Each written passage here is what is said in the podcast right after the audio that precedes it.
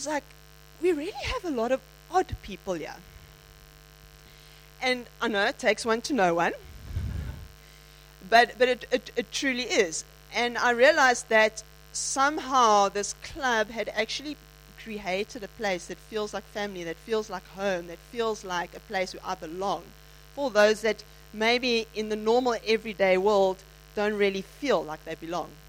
And um, that is something special which, which the sport of running actually does, where you've got people who are gardeners and people who are CEOs um, actually being able to interact together and belong to something um, and be part of something together across, across differences. In fact, something which is incredible about, about running is that no matter how rich you are or what your family inheritance is or what race or culture or what language you speak, there is some point in a race where absolutely everybody smells really bad. Absolutely everybody looks very bad. And absolutely everybody has a limp. Meanwhile, the spectators keep shouting their propaganda, looking good. All right. And I mean, and, the, and this is exactly what Strava um, have capitalized, is that need to belong to something. And actually, they even ran a very successful campaign um, at the end of 2017 called hashtag Athletes Unfiltered, where people could were encouraged to post their worst selfies on a run, where they looked the stinkiest and the sweatiest, and even the ones where they didn't complete the run because of an unscheduled toilet stop. And surprisingly, they got 26,000 responses. So was, such was the need for people to just be accepted as they are.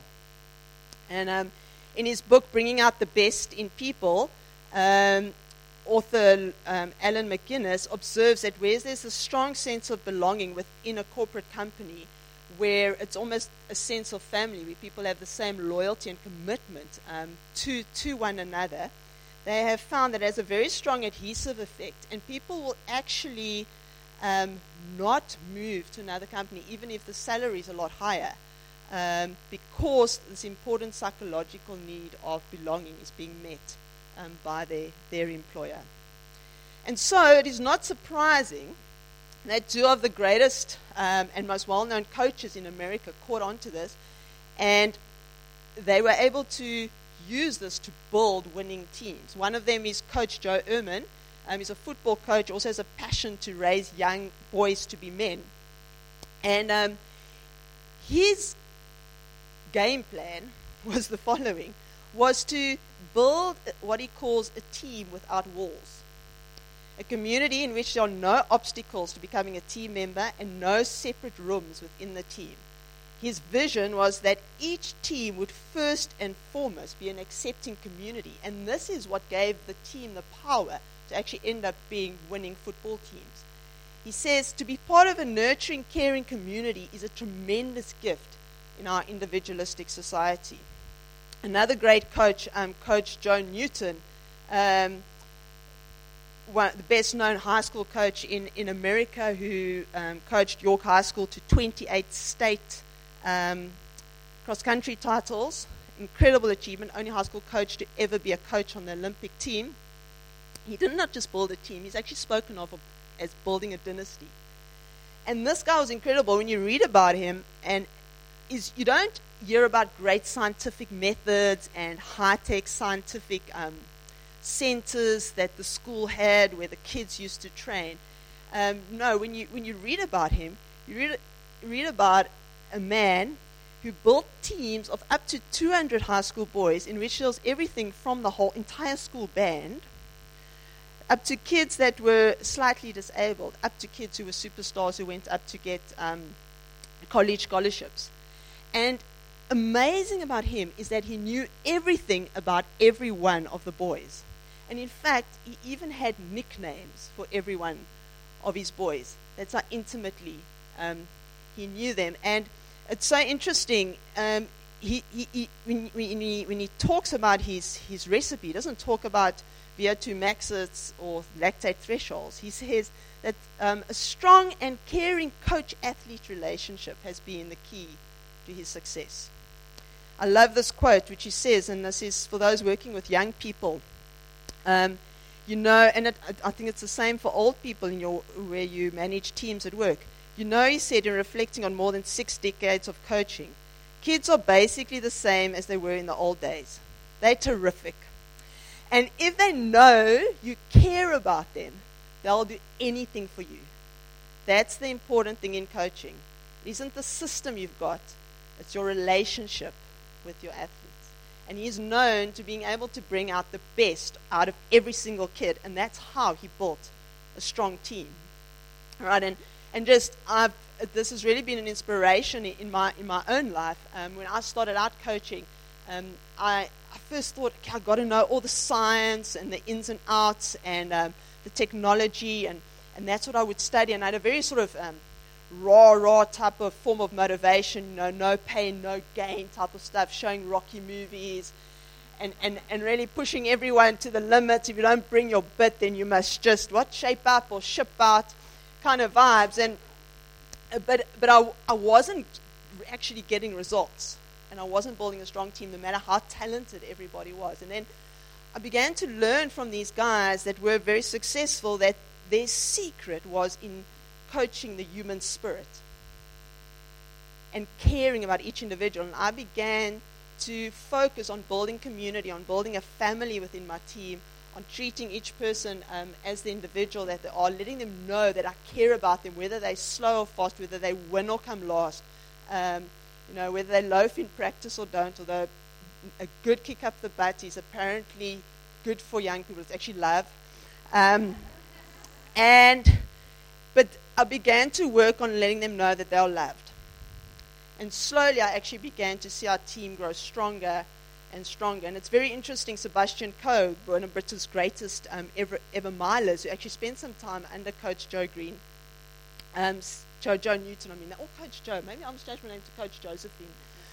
Um, he said, It is often said great coaches know an awful lot about the events that they coach.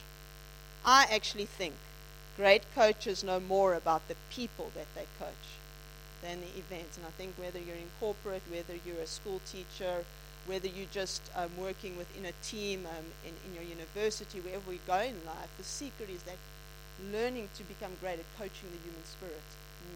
You, you bring out the best in people and create then together a cohesive unit, a community, a family in which everyone, everyone feels that they belong then they'll be committed to that team, and you're going to create, like Coach Green did, a dynasty. And, and I realized that this secret, actually, that it, that it was the secret recently. Um, we this last summer we had our, our best summer um, ever, our most successful summer as a team, and um, towards the, the end of the summer we actually also went through two tragedies um, within the team, and um, on reflecting to the way in which the team responded um, amongst each other in this time of tragedy, it became very clear what was the secret of our success during the summer. And I realized that we had become a family. Thank you.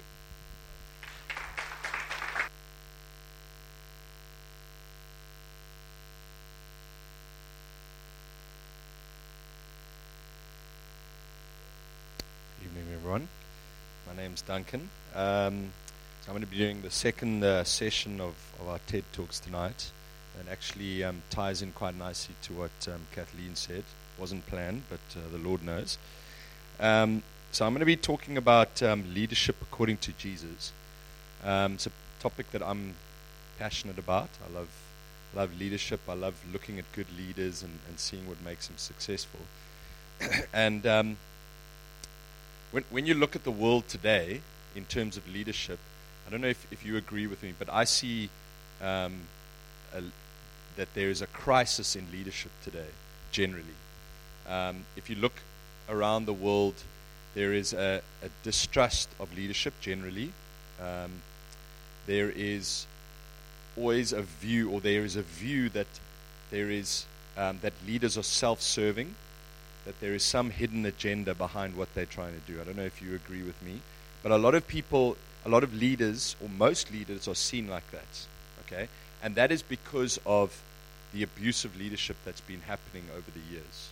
And this is not just in South Africa; it's, it's over the uh, over the whole world. And when when I look at this, I, I've been thinking for a long time: what is a good leader? What makes a good leader? And You know, for me, the first, the first point of reference um, would be Jesus. Okay, if if I look at um, at look at Jesus, I would see him as the perfect leader. All right, if if you look at his life and his ministry, he um, gained incredible success in a very short amount of time, um, and and he he he had a massive following, only for about three years of, of ministry. Okay, and a following that's actually going on today. Part of us, we're the, we're, we keep going with it. And, and, and I started looking at what were some of the qualities and, and some of the, um, the things that he put in place as a leader. Now, I know he was, is the Son of God, and God was with him, and God blessed him, and all those type of things. That's obviously true. But there were certain um, points and, and, and, and um, things that he, he applied in his life that made him part of the reason why it made him so successful. Okay. Um, and this, this kind of leadership model that he introduced, you know, if, if we look at his time, in the, in the time that he lived, it's very similar to the time that we live today in terms of leadership. There is, in, in those days, in his time, there was a massive distrust of leadership. People hated leaders at that stage. Um, they were seen, and mostly were, self serving. Okay, they did have some hidden agenda. Right? If you look at the, how the Pharisees, for instance, treated Jesus, you see the hidden agenda behind what they were doing. Okay? Uh, the Romans who were ruling over them, the Jews hated them. And, and he came in and he, he came with a leadership style that was completely countercultural. Okay? And, and really attracted people um, by the thousands. All right? And I always, I always wondered how. What, like, you know, he, he goes up to to the disciples and he just talks to them and they, they drop everything and they follow him. What, what were some of the principles that he put in place? I've got four principles so far that I've seen, could be more, um, that, that I believe he, he put in place, which, which made him a great leader. The first one is he showed genuine care. Now, this, this is where it ties in with, with Kathleen. Um, Jesus showed genuine care in the individuals of who he was leading, who he interacted with. All right? And it wasn't a, a saying thing, it was actions. All right? Now, there are countless examples of where he showed care for, other, for, for the people that he was leading and he was interacting. But showing care in, in someone, in an individual, um, tells that person you are important. Okay? You're not just a number, all right? And it, it develops trust for that leader. Okay? If you look, um, one of the, the, the, things he said in Matthew 23, verse 11, um, is the greatest among you will be your servants. So he said, and this was completely whack in those days. He said, if you want to be the, the greatest, if you want to be a leader, you need to act like a servant. Right, now if you think of how a servant acts, a, servant is there to look out for the needs of his master. So Jesus was saying, the, the guy at the top there actually needs to be looking out for the, the others. All right? Doing all the, uh, the jobs that no one else wants to do. Okay? Um, doing the things in the background where no one else sees. Those type of things. Okay? And he lived this out. A very good example. Um, an example that I love about him and um, um, Derek and Beryl from LL Ministries, actually, when they talked about this, and it just hit me so hard. Um, Mark 1 verse 40 to 41. Um, this is when Jesus heals a man with, with leprosy. Now, we've, I've read this over, over and over. Um, and it says that a man with leprosy came to him and begged him on his knees, If you are willing, you can make me clean. Jesus was filled with compassion. That's the first thing. He reached out his hand and touched the man. I'm willing, he said, be clean. Now, firstly, this man could give Jesus nothing in return. Okay? He was the lowest of the low. In fact, because he was a leper, he had probably never been, he hadn't been touched for, for probably years. Okay? In those days, if you had leprosy, you had to have, I think it was a bell or some other something that, that warned people when you, were, when you were walking around that you were coming, and then people would clear away. Now, can you imagine the need that this man had just for someone to touch him? That's all. Okay? Now, Jesus could have had the, the man standing there at a distance said, You healed, and he would have been healed. Okay, problem solved. What did he do? He went over there and he touched the man. Okay? And, and that, not only did he heal someone, heal that guy, that guy but he, he met such a deep need and such a almost a simple need um, of that man. And, and there are countless other examples of when Jesus did this. Um, now, a good example I'm a, I'm a teacher by profession at the moment. And um, the, our headmaster was telling us the other day of a, he, he interacted or met a, a, a headmaster from Mitchell's Plain. Um, I don't know where exactly, but it's in, in the, the hectic gang ridden area of Mitchell's Plain, some area in there. Um, and a lot of his students who, who were in his school um, ended up in gangs and are in gangs and that type of thing. And, and he was saying, this, this headmaster of ours, that if there is some theft or whatever in, in the community, um, the, the first thing that the community members go to, they go to him. And then he goes into where these gangs live. He walks into their house. Um, obviously, he'll go to the various houses of all the various gangs. And he will eventually find what they've stolen, take it, go and give it back. And he's never been harmed by these gangs, ever. He just walks in there, takes the stuff, and walks out. And our headmaster was asking, you know, how? What is your secret? How do you do that? And he said, never underestimate the power of a high five. That's what his words were. Um, and what he does in his school, he's a primary school teacher, is he, he makes a point of giving every single student in his school a high five, okay, at various times. Now, I mean, he obviously he's working in extreme conditions here, and it's not it's not the high five that makes the difference. The, what what makes the difference that high what is is what that high five is saying. Okay, it's saying you are important. I care for you. Okay, and um, that has gained him um, respect from the gangs to a point where they will not harm him because they respect him so much, just because of that one act. All right, and that's the same. That's the same principle that I believe Jesus applied in that in in um, for us, those of you who, who are in positions of leadership, that you need to apply as well. Okay, number two, Jesus showed vulnerability. Okay, this is another another um, thing. A lot of a lot of leaders have this idea that you cannot show any weakness when you lead. Otherwise, the people don't trust you. Okay? That's, that's not really what I see of Jesus. Um, now, what vulnerability in a, in a leader shows, if, if you display that, is you are making yourself identifiable. All right? You are saying to those people that you are leading, I'm not better than you. Okay? I'm not altogether. You know, I'm like you. Okay. Um, Mark 14, 33 to 34 says, He took Peter, James, and John along with him, and he began to be deeply distressed and troubled. This is when, just before he was about to get crucified.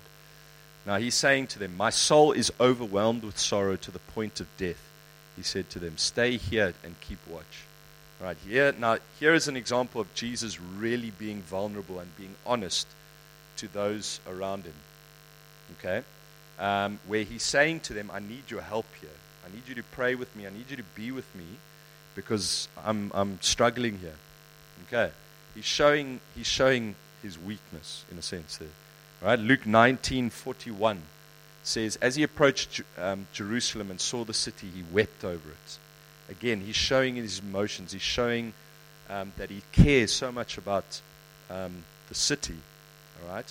He wasn't keeping it all together and saying, I'm cool, calm, and collected. All right? There were times when he showed his emotions, and people identified with that. Okay, point number three. Um, Jesus showed a very clear purpose, or he knew what his purpose was, and it was very clear. Now, this is a point that can be used in a good way and a bad way.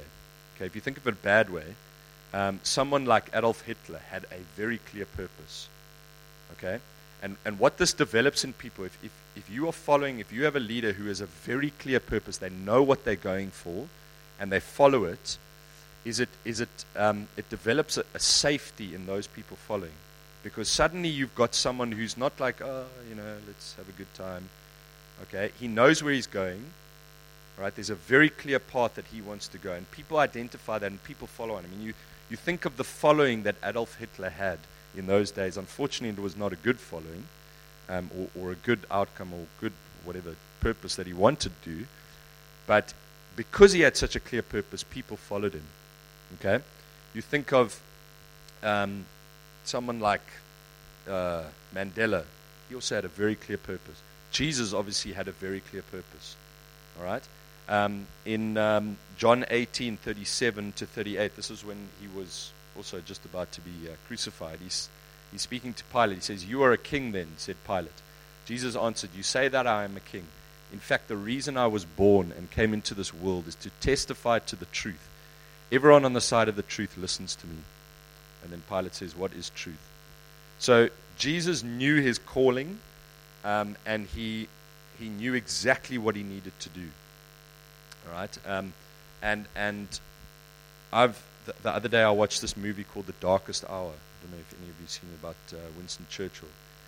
Um, it's an amazing moving t- movie to me that not every single part is factually correct, but the general gist of it is.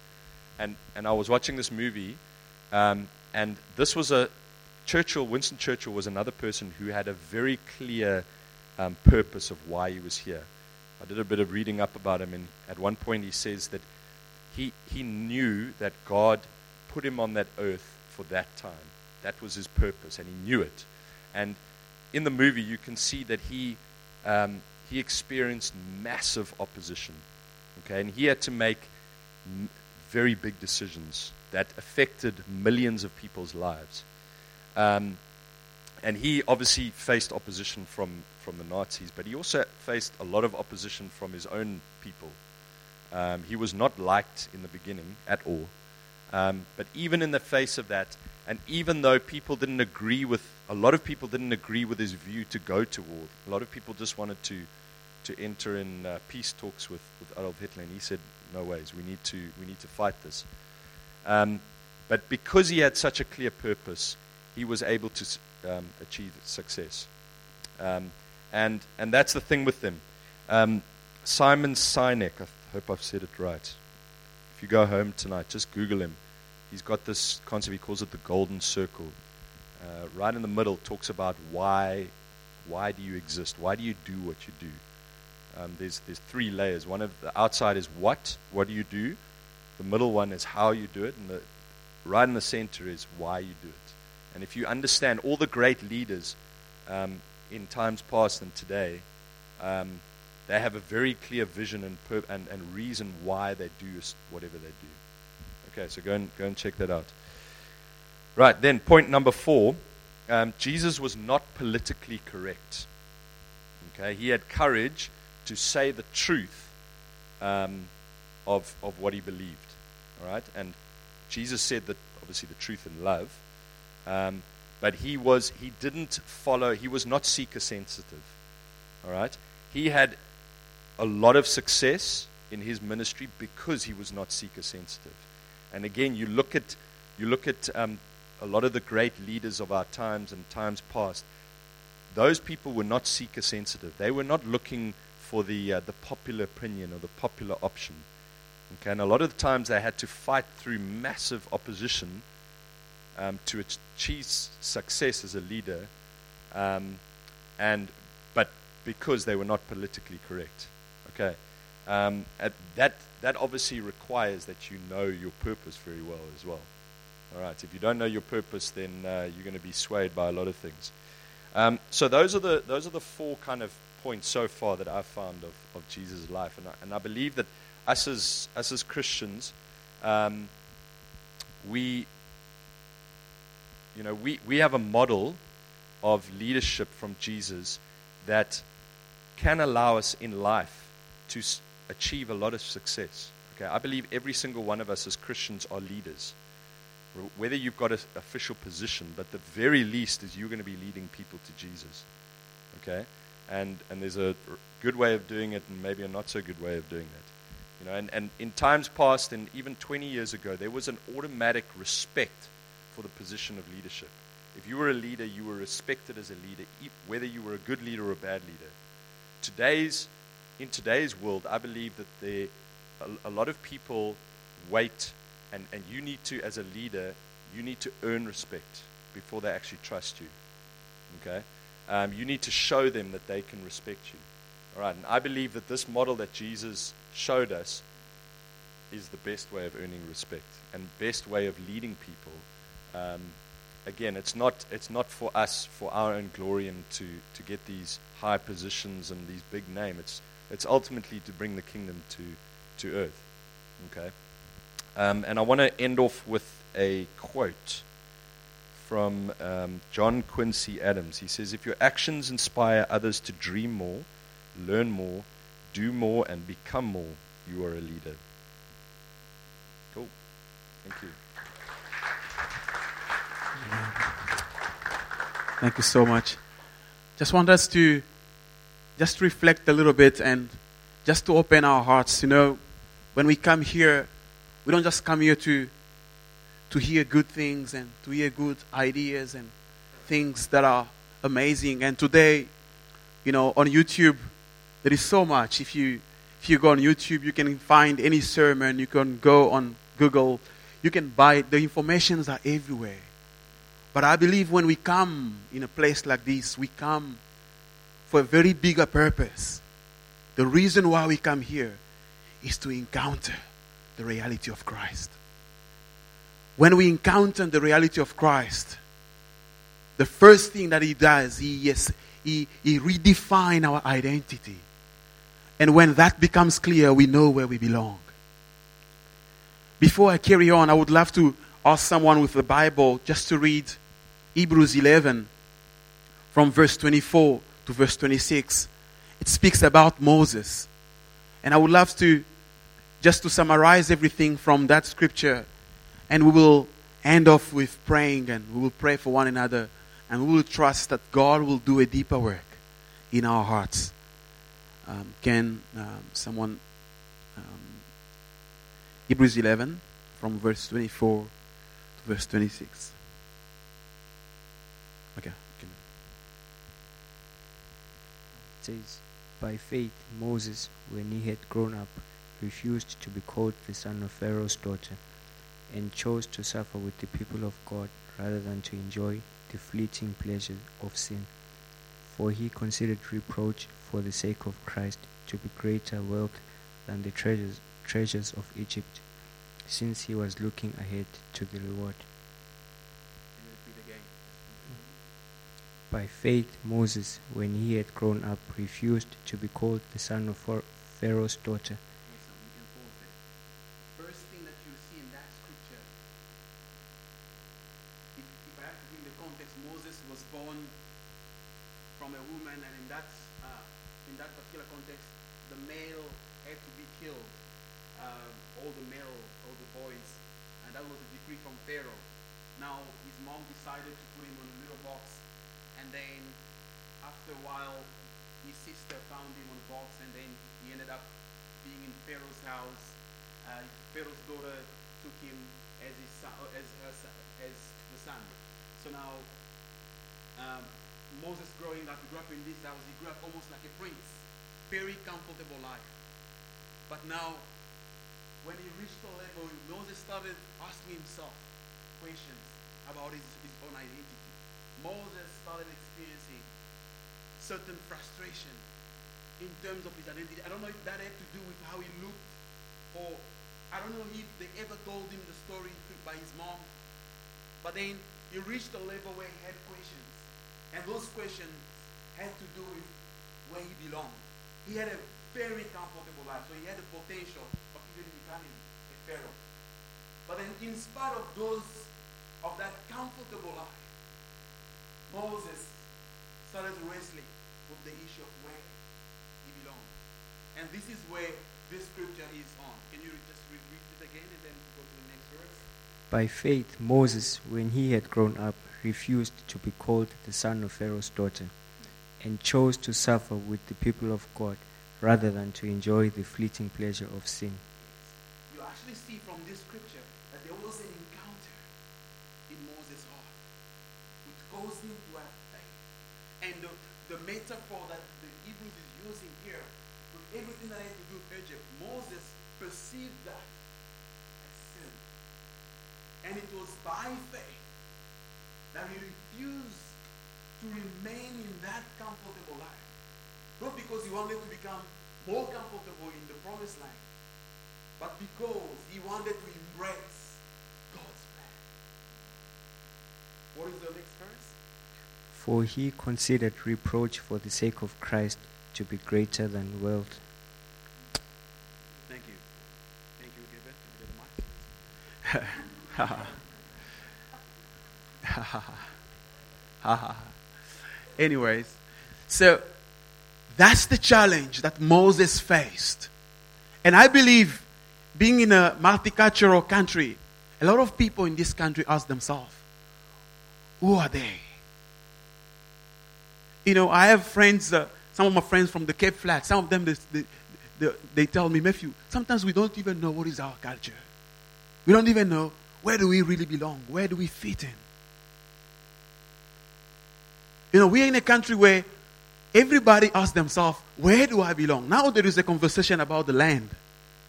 Everybody's freaking out. You know why? Because it's about where do you belong. If we do not have a conversation with Christ about where we do belong, we will live in fear, we will panic.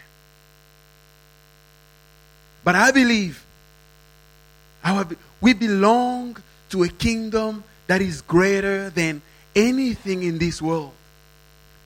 Because in that kingdom, there is a decree. God said, I will be with you till the end of time. I will never leave you nor forsake you. Moses, when he encountered the God who made him, the God who protected him on that river, he was bold enough to go back into the same very house that oppressed his own people. And he went to speak to the Pharaoh himself, saying to him that he had to release the people. Our real peace is found in Christ. That is where we belong. If you are primarily black, then a Christian, you will struggle in this world. If you perceive yourself first as a white person, then a Christian, you will struggle in this world. If you perceive yourself as a colored person, or however the world have boxed you, then a Christian, you will struggle to be a Christian. Because the journey of becoming a Christian starts by being born again. And that is in your spirit. That is in your spirit. We have to be greater than our cultures. Christ is much greater than our cultures, than that which the society have taught of us. And when we tap into the reality of what it means to be in Christ, even when we go through the fire like Meshach, Shadrach, and Abednego, we will not bow before whatever that contradicts and challenges the reality of Christ. We will choose to be there because we know that even through the fire, He is the all consuming fire, and He will be the fourth person that will be revealed and that will fulfill His purposes. Tonight, I'm wanting to challenge you. Where do you belong? Where do you belong? You know, there is a very, purp- there is, it was intentional when Jesus went to be baptized into the Jordan River. If you, if you go back in Exodus, you will notice that when Joshua was about to enter the promised land, he had the priests, they went into the same very Jordan. And in fact, when he got there, the same miracle that happened with Moses happened where the water departed. God said he had to take the priest, the priestess to walk, had to walk into the Jordan, and the water departed. They walked into the promised land. But Jesus, when he was about to start his ministry, went to the same very Jordan River. Especially if you read it in Matthew, you actually see how Matthew is comparing Jesus to Joshua, taking the people into the promised land. But now, when Jesus did put his feet into the Jordan River, nothing happened to the water. But you know what happened? The heavens opened. And the Holy Spirit came like a dove. You know why? Because he was the real Joshua that was going to take the people into the promised land, which was the presence of God. And the Israelite had to understand it. They had to get it right. The reason why they were in captivity, it was because they were not in touch anymore with the same very God who took them to the natural land. And this is what I'm wanting to challenge you so that you can open your eyes to the hope heaven which Christ wants to establish tonight. And it is when we see the hope heaven that we can lead with boldness. That we can lead. Jesus said, I do what I see my Father doing. I would like you to, to ask you to stand where you are. I would like us to, to really have a conversation with Christ. The Bible says we did not receive a spirit of fear, but we have received a spirit of adoption, a spirit of power, of love, and sound mind. When we do not know where we belong, we will live in fear because we will conform to the spirit that controls the environment in which we, be, we identify ourselves. While the world, in the nation, everybody's panicking, everybody's talking, everybody's. But I believe there have to be a people that will choose to live by faith. That will choose like Moses by faith that I do I am no longer gonna be called the son of Pharaoh's daughter.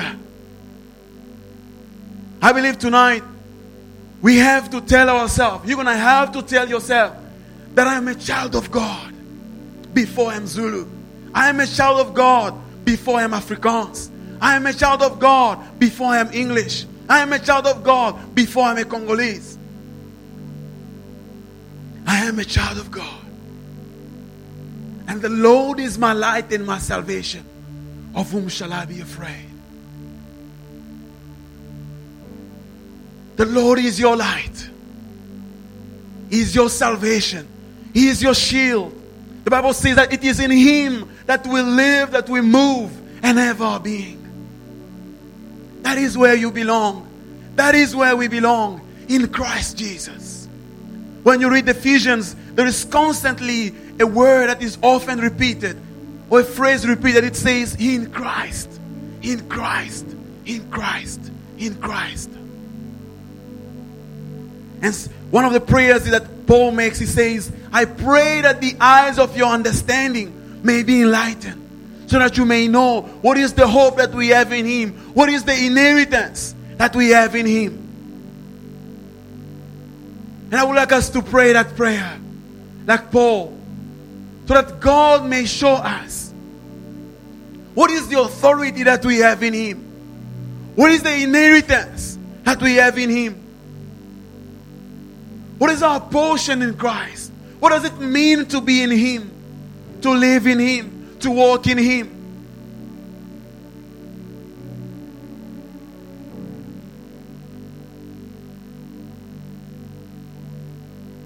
That's where you are. I want to encourage you to open your heart and start just engaging with God. Let's engage with the Father. Let's engage with the Father. Hallelujah. I belong to you, Lord. I belong to you. Oh, oh, we belong to you, Lord. We belong to you. We belong to you.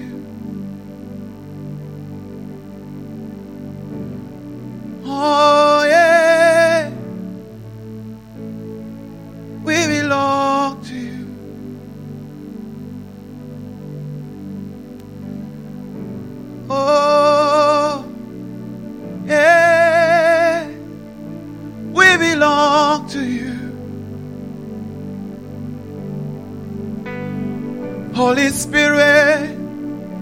show me what it means to belong to you? Holy Spirit, Would you show us what it means to live and move in you, Lord? Holy Spirit, would you take over? Would you take over? Redefine me. Redefine me. Redefine me.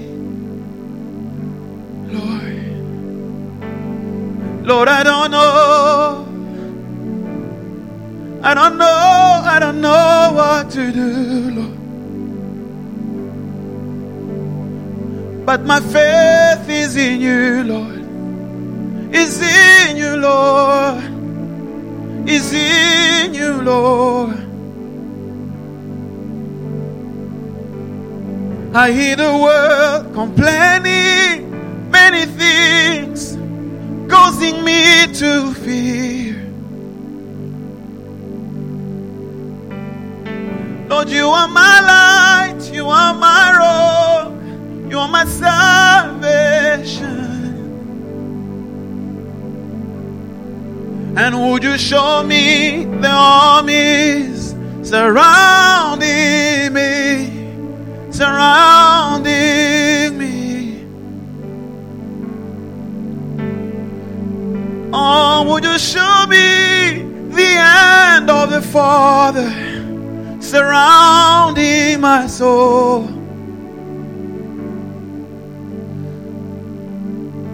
Holy Spirit, come and take over. Come and take over. Come and unveil every heart. Unveil every heart. Unveil every heart. So that we can see your kingdom is here.